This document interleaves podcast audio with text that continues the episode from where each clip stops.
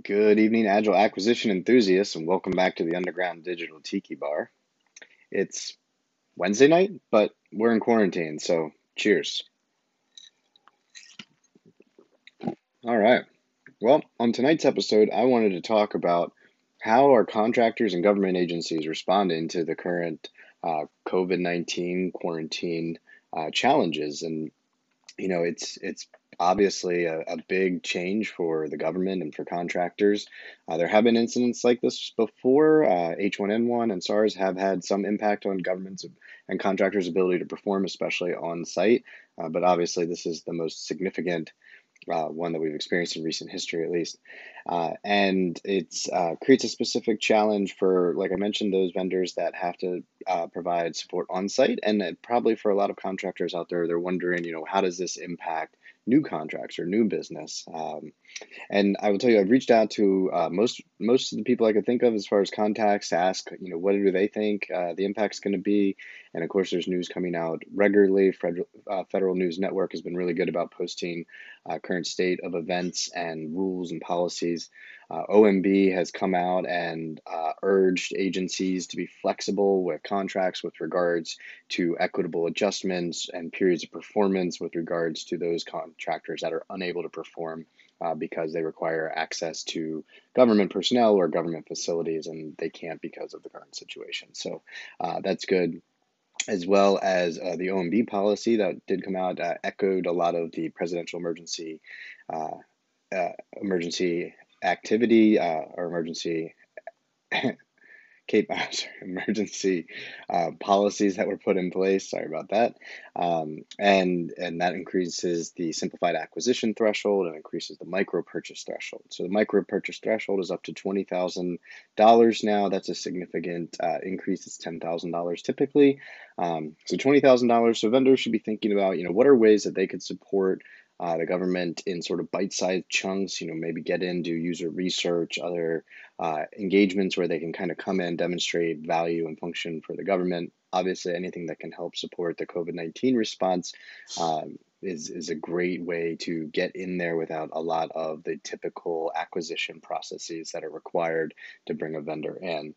Uh, additionally, the um, the uh, simplified acquisition threshold has been increased. It's now uh, $750,000. And then uh, you may be aware that the commercial simplified acquisition threshold, which is typically $7 million, has now been increased to 13 million. So that's a significant mechanism for the government to use and for the contractors to use as part of their um, strategy when they're talking with their uh, government stakeholders who are trying to figure out how to work through acquisition processes. Of course, remember simplified acquisition thresholds as the name suggests, allow the government much more flexibilities in how they execute contracts, can move very far away from the typical FAR 15 bureaucracy and really leverage some of the innovative approaches we've seen with you know com- uh, commercial solutions openings, uh, down selects, uh, t- uh, virtual interviews um, for for evaluation instead of uh, voluminous tech volumes. Uh, so there's been a lot of that work at DHS. This is now something that agencies can be taken away, uh, taking advantage of up to $13 million. I'll just reemphasize that as far as I'm concerned, uh, Agile Development Services should be considered uh, commercial contracting because that's where that concept came from the commercial marketplace. Uh, other things to be uh, aware of, probably the most significant is 8A sole source justification can go up to $100 million without having to write a justification uh, and getting approval. That's um, that's wild, right? This is typically twenty-two million dollars. Uh, of course, it's four million dollars just for uh, to do an 8A sole source. Twenty-two million dollars uh, to get if you have justification and approval. Uh, now, under these uh, new policies and rules, it's been increased up to $100 million. So, 8A firms should be leveraging this when they're talking to their uh, stakeholders and customers. Contracting officers should be leveraging this. Look for strategic partnerships to bring 8As in.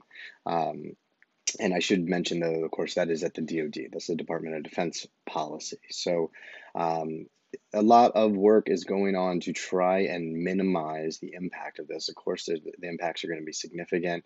Uh, personally, from my position, what I have seen is things may be slowing down a little bit, but um, the the government agencies are still very much trying to execute on both their mission while executing on their response to COVID nineteen. Um, and, and, in both ways, I think they're doing an incredible job. I'm very impressed with what I've seen um, across the board from the federal marketplace, especially DoD, uh, where I, I spend most of my time looking, has just really gone above and beyond to try to keep both incredible missions, um, their their typical incredible mission, and then also their response all at the same time while trying to keep uh, their employees and uh, the members of our services safe. Uh, so, doing all sorts of creative things to limit the exposure to them, allowing more unprecedented teleworking uh, options to individuals that typically can't do that.